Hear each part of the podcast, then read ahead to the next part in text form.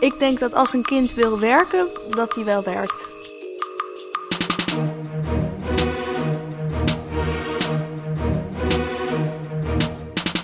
Er staat ook de hele tijd wel een soort van druk op je. Stel dat iemand een hoger cijfer heeft dan dat ik ben. Of dan dat ik heb.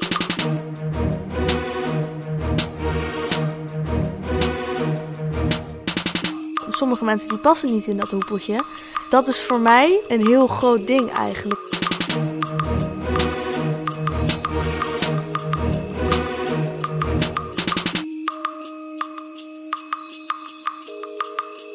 Eerst de ADSL. Oh, ASMR.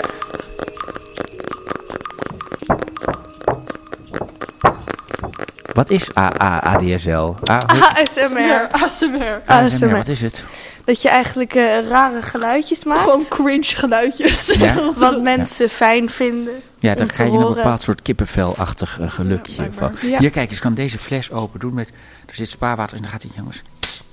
Oh ja, dat is leuk.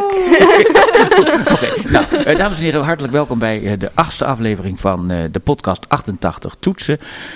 Naast mij, of eigenlijk links van mij, zit Lou. Zeg maar hallo dat jij Lou bent. Ben jij Lou? Ja, ik ben Lou, hallo. Hallo, in de microfoon? In de microfoon. Ja. Oké, en tegenover mij zit Eva. Ja. Ben jij Eva? Ja. Klopt, ja, oké. 88 toetsen, hè? Ja, net zoals je altijd toetsen zegt bij over die piano. Ja, over de piano. Dus mijn stelling is, mijn hang-up, zeg maar, is dat de enige toetsen die er in de onderbouw op het Montessori Lyceum moeten wezen, de pianotoetsen zijn. Piano, ja. Dus daarom heet de podcast 88 toetsen, nice. Maar ook ik ben bang dat je in een jaar meer dan 88 toetsen nog zelfs doet. Nou, in de eerste aflevering hadden we beetje gein. In de tweede aflevering hoorden we Tenzin, die vertelde dat hij gewoon stress heeft van toetsen. In de eerste klas was dat. Ja. We hebben ook in de vorige aflevering Joël van Dam gehad. En die zei, toets is juist heel goed. En het leven is dan...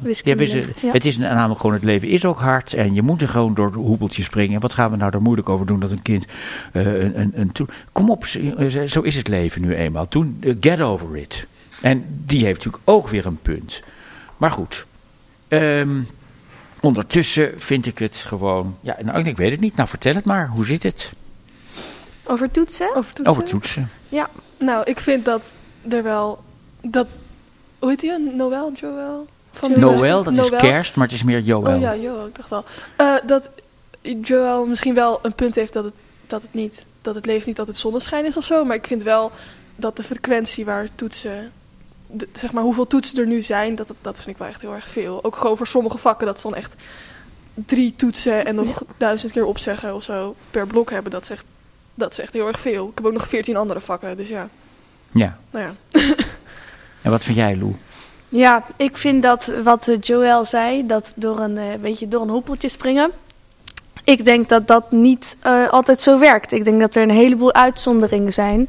En dat er veel mensen niet in die hoepel passen waar je doorheen moet springen. Ja.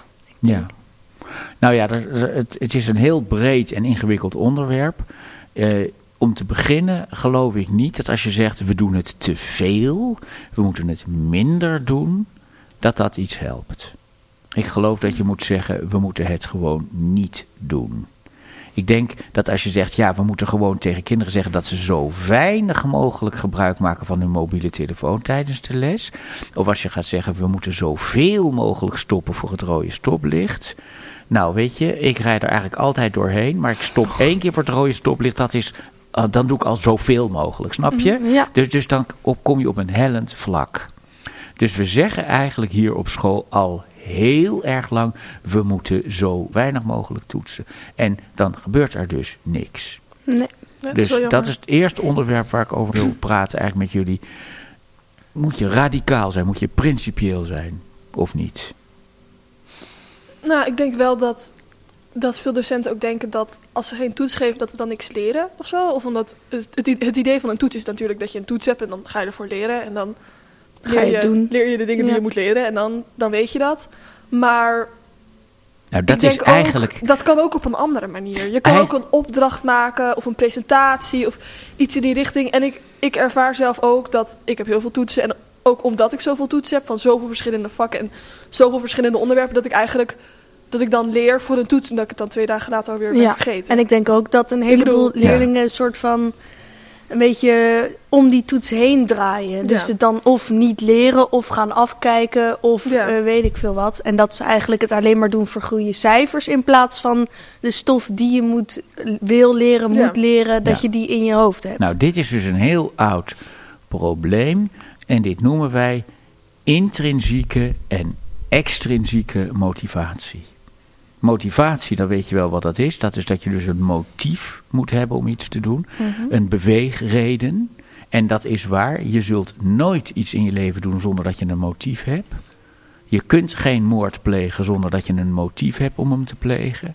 Al is het motief alleen maar, ik wou toch eens een trekker overhalen en kijken hoe dat eruit ziet. Dat is ook een motief. Dus een motief is er. En nou is dus de vraag, wat is het motief van het kind om Frans te leren? Nou, het motief kan zijn, de beweegreden kan zijn, dan krijg ik een goed cijfer, dan heb ik het af. Dan heb je dus een beloning gekregen. En die beloning ligt buiten jezelf. Je werkt omdat de juf je een koekje geeft, of een cijfer, of een ei over je bol. Maar dat is dus extrinsieke motivatie. En straf, dat is dan ook zoiets, dat is dan extrinsieke demotivatie. Dus ik ga mijn Frans maar leren, anders word ik geslagen. Oh. Het is bekend trouwens dat slaan heel erg goed werkt om kinderen aan het werk te krijgen. Ja, dat kan ik me wel voorstellen. Alleen het bezwaar met slaan is dat kinderen er bang van worden. Dus ze gaan negatief denken over datgene wat ze leren. Mm-hmm. Bovendien is het gewoon gemeen. Maar in ieder geval, Maria Montessori wijst dus de extrinsieke motivatie en demotivatie af. Die zegt de motivatie moet komen uit het werk zelf. Jij gaat Latijn doen omdat je Latijn interessant vindt. Dat klopt. Dus door die kinderen te belonen met een cijfer voor de toets, ontneem je hen hun zelfstandigheid. Ja, dus je zou kunnen zeggen dat je een toets doet, maar dan geen cijfer. Maar dan leren kinderen er misschien ook niet voor. Je moet gewoon helemaal geen toets geven. Je moet gewoon zeggen, heb je een mooi, laat je schrift zien, wat heb je nou geleerd? Wat, vond je het leuk? Dat is eigenlijk het enige wat je moet doen. Ja. Maar Lou, is het voor jou zo dat jij leert voor een verslag of leer je omdat je het interessant vindt? Nou, ik denk allebei wel. Ik vind het persoonlijk heel leuk om goede cijfers om een verslag te hebben. Maar ook vind ik sommige dingen echt heel interessant. Dat ik echt denk, we hadden laatst een biologieproefwerk en ik vond het echt leuk om daarvoor te leren. En ik leerde er ook veel van. En Eva deed ondertussen een teken, een V-teken of zo. Voor jou geldt dat ook? Wat? Een L, dat is een inside joke. Oh, een inside joke. Maar in ieder geval, voor jou, jullie hebben alle 2 hele goede verslagen altijd. Mm-hmm. En nou, dan zou je dus kunnen zeggen, dit zijn gewoon hele saaie meisjes die alleen maar werken voor de plusjes. En verder interesseert het hun geen donder. Maar dat geloof ik niet. Nee. Ik denk dat aan de ene kant leer ik ook wel voor de verslag, want ik ben zelf best wel perfectionistisch. Dus ja, dat ga ik ook gewoon niet ontkennen of zo. Dat is wel een deel van mijn motivatie. Maar ook wel, een deel van mijn motivatie is ook wel gewoon... Ik denk vaak, als ik op school zit en er is toch leerplicht, dan maak ik er maar wat van of zo. Dus dan moet ik maar zorgen dat ik er wat van leer, want anders dan heb ik al die 6 jaar VWO voor niks gedaan. Dus soms dan denk ik ook wel, ja, ik ga maar gewoon leren, want kan er toch niet onderuit komen en het moet toch ooit gebeuren, dus dan leer ik maar gewoon de dingen die ik moet leren voor mijn VWO en dan haal ik mijn VWO-diploma en dan heb ik heel veel kennis. Ja. Dus dat is ook wel mijn motivatie, maar dat verslag is ook wel mijn motivatie. Maar laten we ons dan even inbeelden in een kind dat niet werkt. We hebben hier iemand en die werkt niet. We kennen ze allemaal en... hoe krijgen we die kinderen aan het werk? Dit is echt heel voor mij.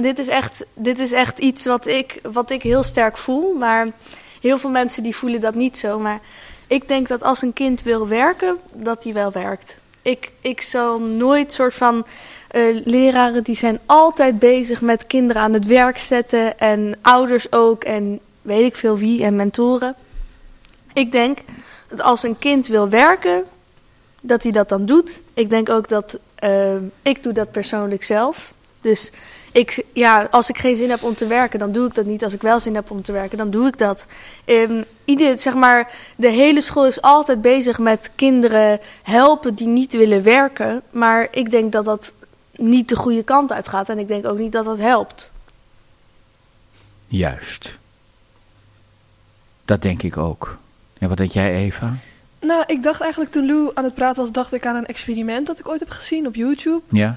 Over in een museum, dat er daar een rode knop neergezet. En dan in de ochtend kwamen er een aantal mensen die gewoon in dat museum waren. En dan stond er een bordje met bordje boven, je mag niet op de rode knop drukken. Ja.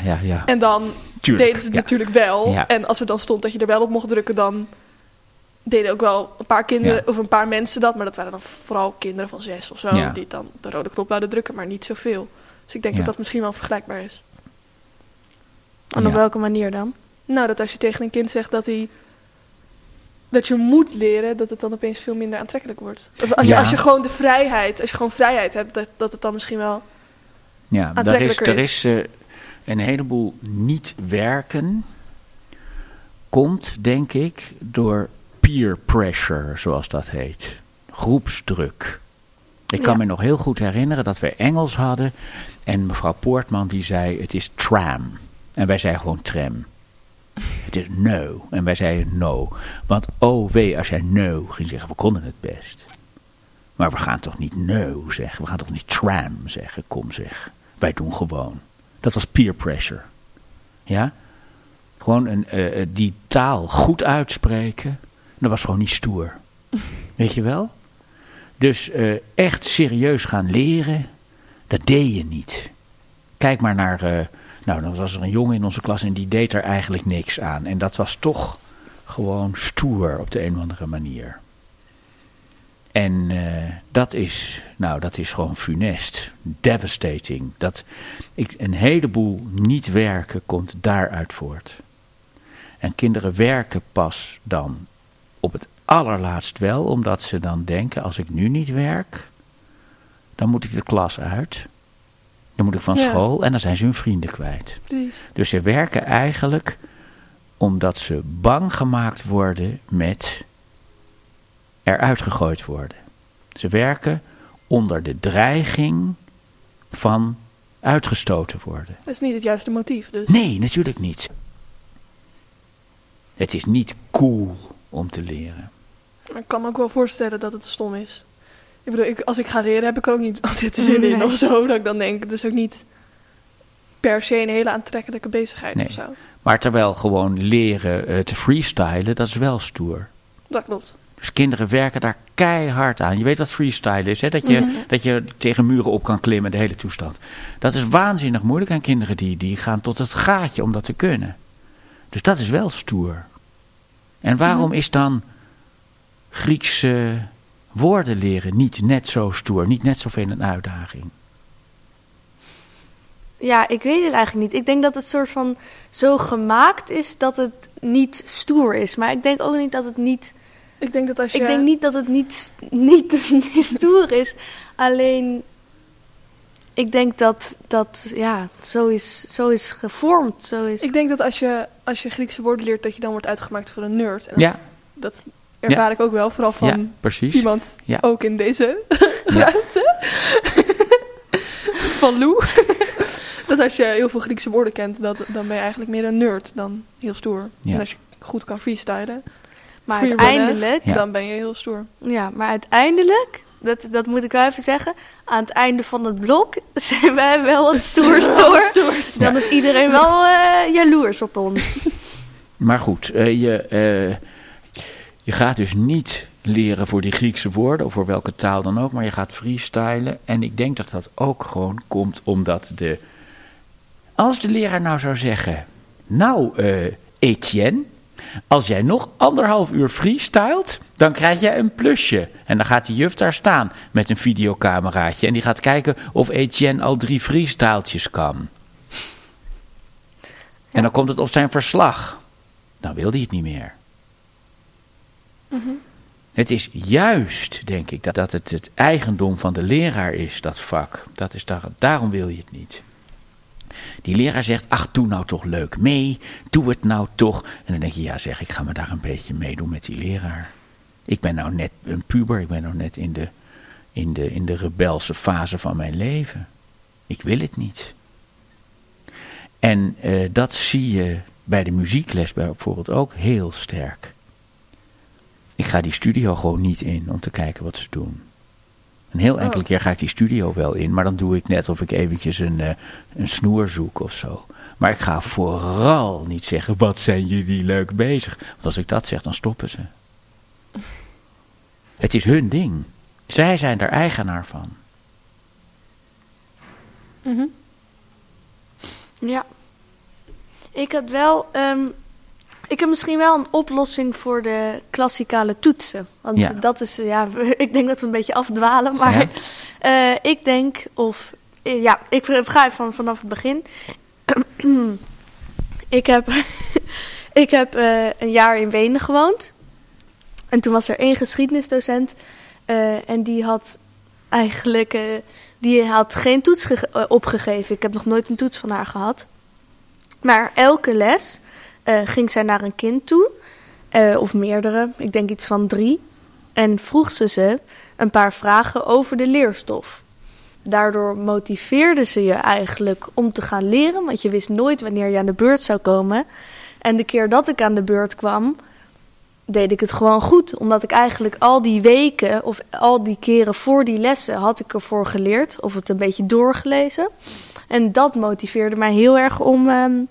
de stof te leren ook. Juist. En dan kreeg je of een voldoende of een onvoldoende. Dus dan werd het niet in, weet ik veel, een 7,8 of zo. Maar gewoon een voldoende of een onvoldoende. Ja. Als je een onvoldoende had, dan werd je nog een keer gevraagd in een andere les. Ja. Op het Montessori Lyceum was het zo, je had een plus en een min. Dat is het enige wat je kreeg. Plus betekent, je kan door. Min betekent, nog eens doen. Ja, dat was daar ook zo. Dat is wel beter, want dan neem je ook dat hele... Soms dan... competitieve wil ik zeggen. Soms is het ook een soort wedstrijd. Dan neem je dat ook gewoon weg. Dan... Ja, en dat is dus ook een heel erg naar ding, de competitie. We weten allemaal dat je, als je gelukkig wil worden... of als je een zinvol leven in de maatschappij wil hebben... dat je je niet moet vergelijken met een ander, maar met jezelf. Mm-hmm. Je moet een beter mens zijn dan jij gisteren was... Maar er is altijd iemand te vinden die beter dan jij is. Dus je schiet altijd tekort als je je vergelijkt.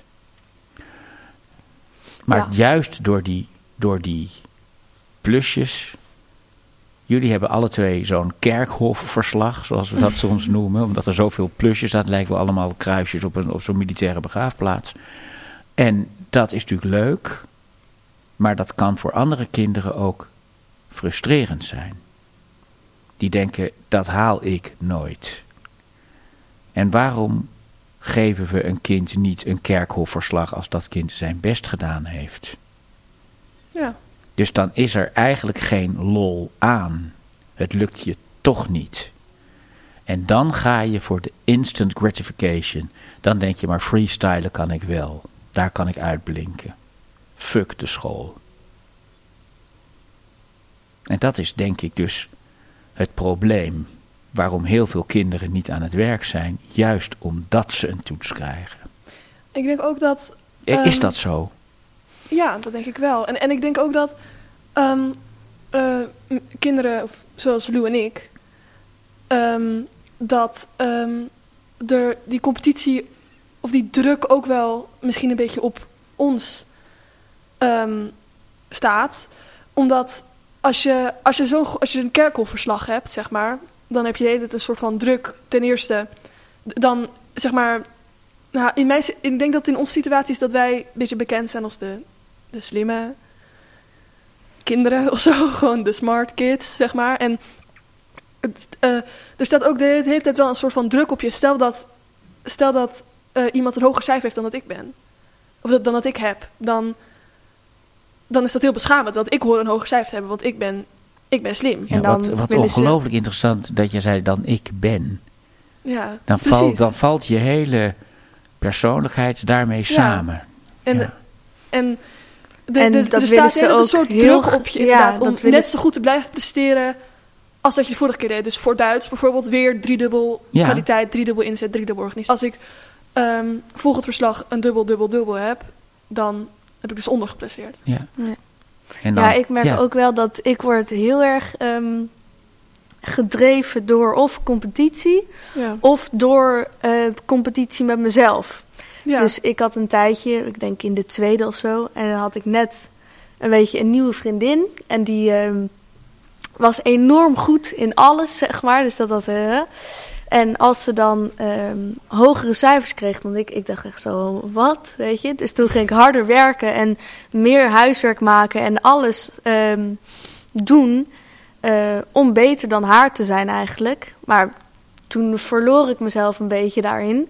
En was ik met alles wat ik deed, probeerde ik beter te zijn dan andere mensen of dan haar. En dan, nu is dat een beetje overgevaren. Maar nu heb ik het dus heel erg met mezelf. Dus probeer ik een 3-dubbel streak voor Latijn. Ja. Of probeer ik een, weet ik veel. Geen onvoldoende in de onderbouw. En, ja. Op zichzelf is daar niks mee mis. Nee. Om ambitieus te zijn. Ja, maar je kan ook te ambitieus zijn. Je kan ook de lat te hoog leggen. Ik vind het wel eigenlijk een beetje sneu om dan voor die plusjes te gaan. Waarom ga je niet voor het mooiste gedicht? Waarom ga je niet voor de mooiste pianosonate? Waarom ga je niet voor... Begrijp je wat ik bedoel? Waarom? Ik vind ook wel... Ik denk ook... Kijk, ambitieus zijn is mooi. Dat is, ik zie er ook wel het goede in als je erg ambitieus bent, zoals wij twee, denk ik. Maar ik denk ook, er zit ook een grens. Als je bij elke toets leert voor een 3-dubbel... dan is eigenlijk als je een dubbel hebt, is het alweer een teleurstelling. Dan denk je, oh, ja, een dubbel. Ik had op een 3-dubbel... Niet dat ik dat elke toets denk. Ik ben wel blij met een dubbel, maar ik ben niet helemaal tevreden of zo. Dus nog steeds iets dat ik dan denk, ik had liever een 3-dubbel gezien, want daar leer ik voor. In principe, als ik voor natuurkunde leer of zo, dan leer ik echt heel hard. Want ik weet dat ik het vak moeilijk vind, maar de lat ligt niet lager voor natuurkunde of zo. Dus ik vind toch... Oké, dan schaffen we de klassikale toets af en we gaan alleen nog maar plus of min geven. Ja, dat lijkt me een goed idee, want dan... Ja, maar dan ga je dus... dan gaan we jou dus je allerleukste ding afnemen. Dan zul je het moeten doen met plus of min.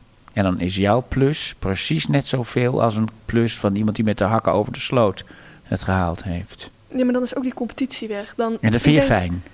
Ik denk het wel. Ik denk dat als gewoon die hele competitie wegvalt, dan...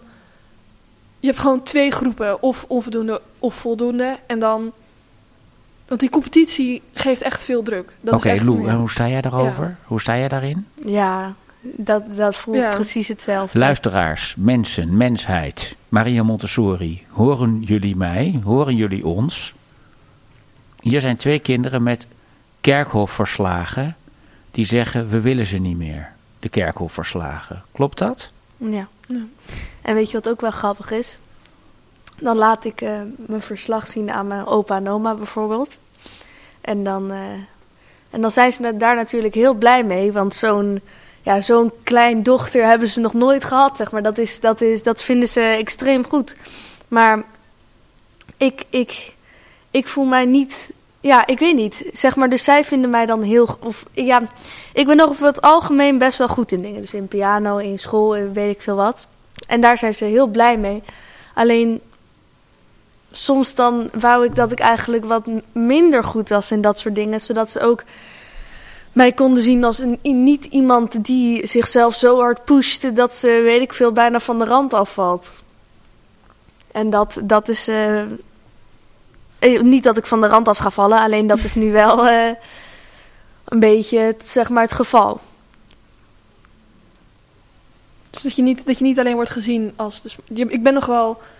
Dat je niet alleen maar als de smart kid wordt gezien. Ik ben nog ook nog heel veel andere dingen, denk ik. Ik denk dat dat... Voor ons allebei ook wel. Maria Montessori zegt dat we in deze tijd, en dat is dan haar tijd, 1930, maar er is geen donder veranderd. Het is nog steeds chaos. Maria Montessori zegt, even kijken hier in haar beroemde passage waarin ze praat over de middelbare school. Indien het beeld onze hedendaagse maatschappij door wisselvalligheid wordt gekenmerkt. Is dat zo? Is deze maatschappij wisselvallig? Ja. Wordt het Trump? Gaat Trump de gevangenis in? Of gaat hij het Witte Huis in? Ja, absoluut. Ja. Wel, ja. Is het Israël? Is het Palestina? Hoe gaat dit worden? Wordt Wilders premier? Gaan we de mijn hemel? Indien het beeld onze hedendaagse maatschappij door wisselvalligheid wordt gekenmerkt, moeten we naar een nieuw middelpunt uitzien, waarnaar wij ons in de opvoeding met vast vertrouwen kunnen richten. Dit middelpunt is... Wat is het middelpunt van het kind waarop wij ons moeten richten?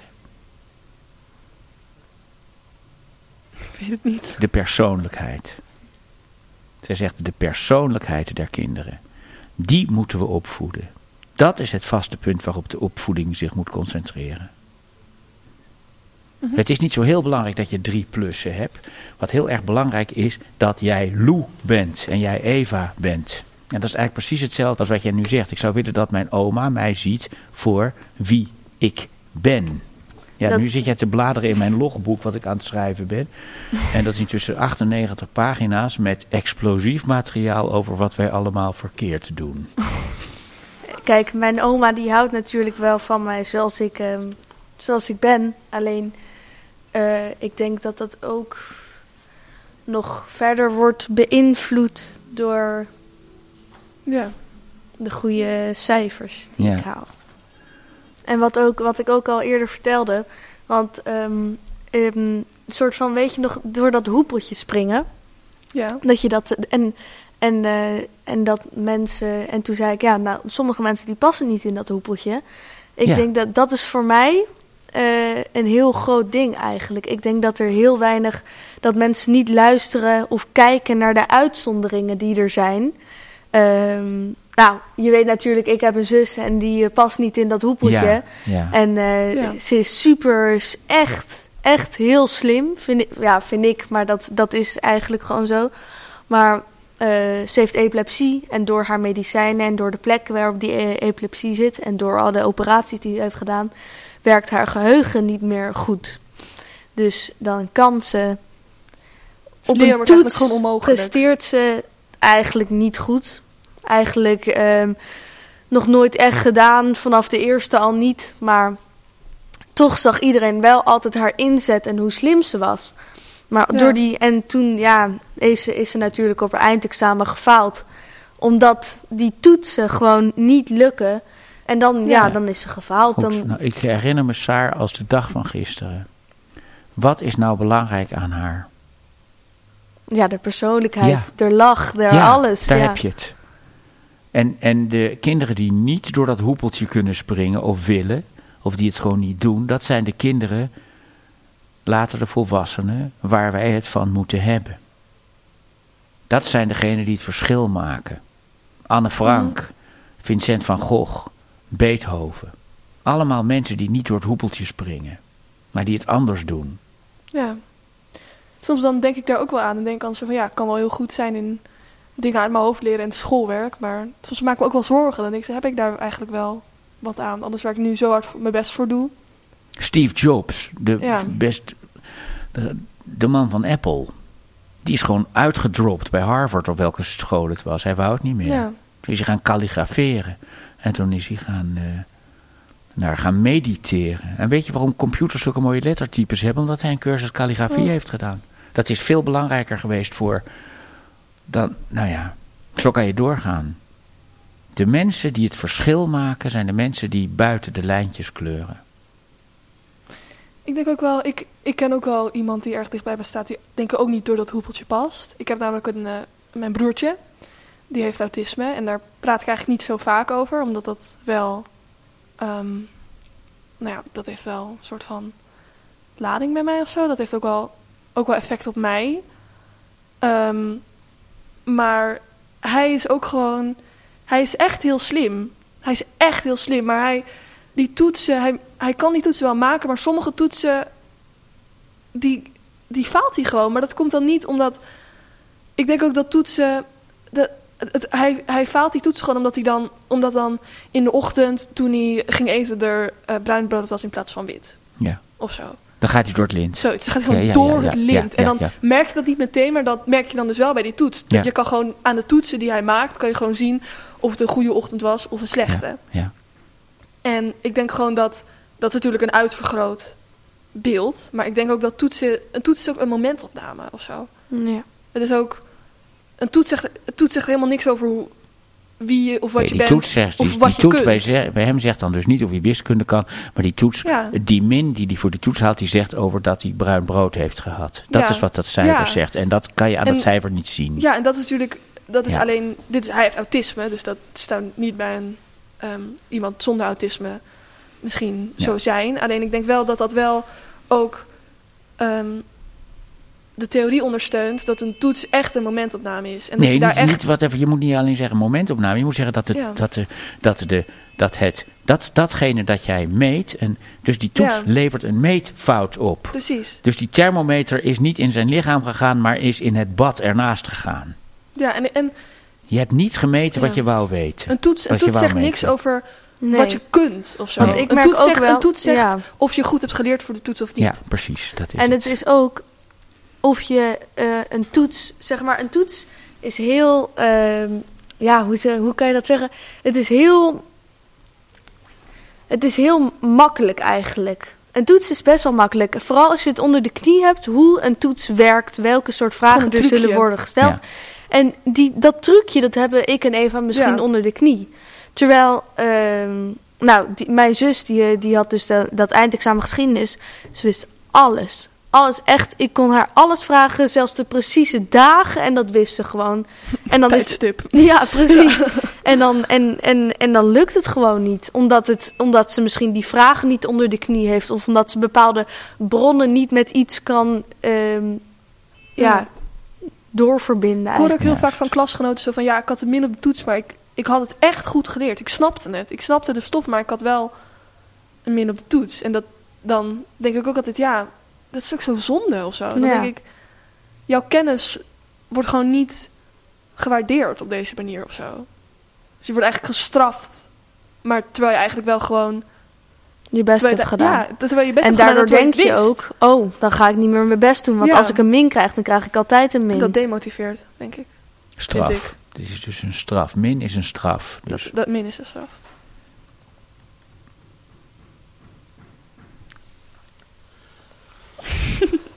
Nou, dames en heren, ik geloof dat dit de 8e en de meest aangrijpende aflevering van de podcast 88 Toetsen was. En we spreken de wens uit dat de 9e aflevering 0 Toetsen heet. Ja.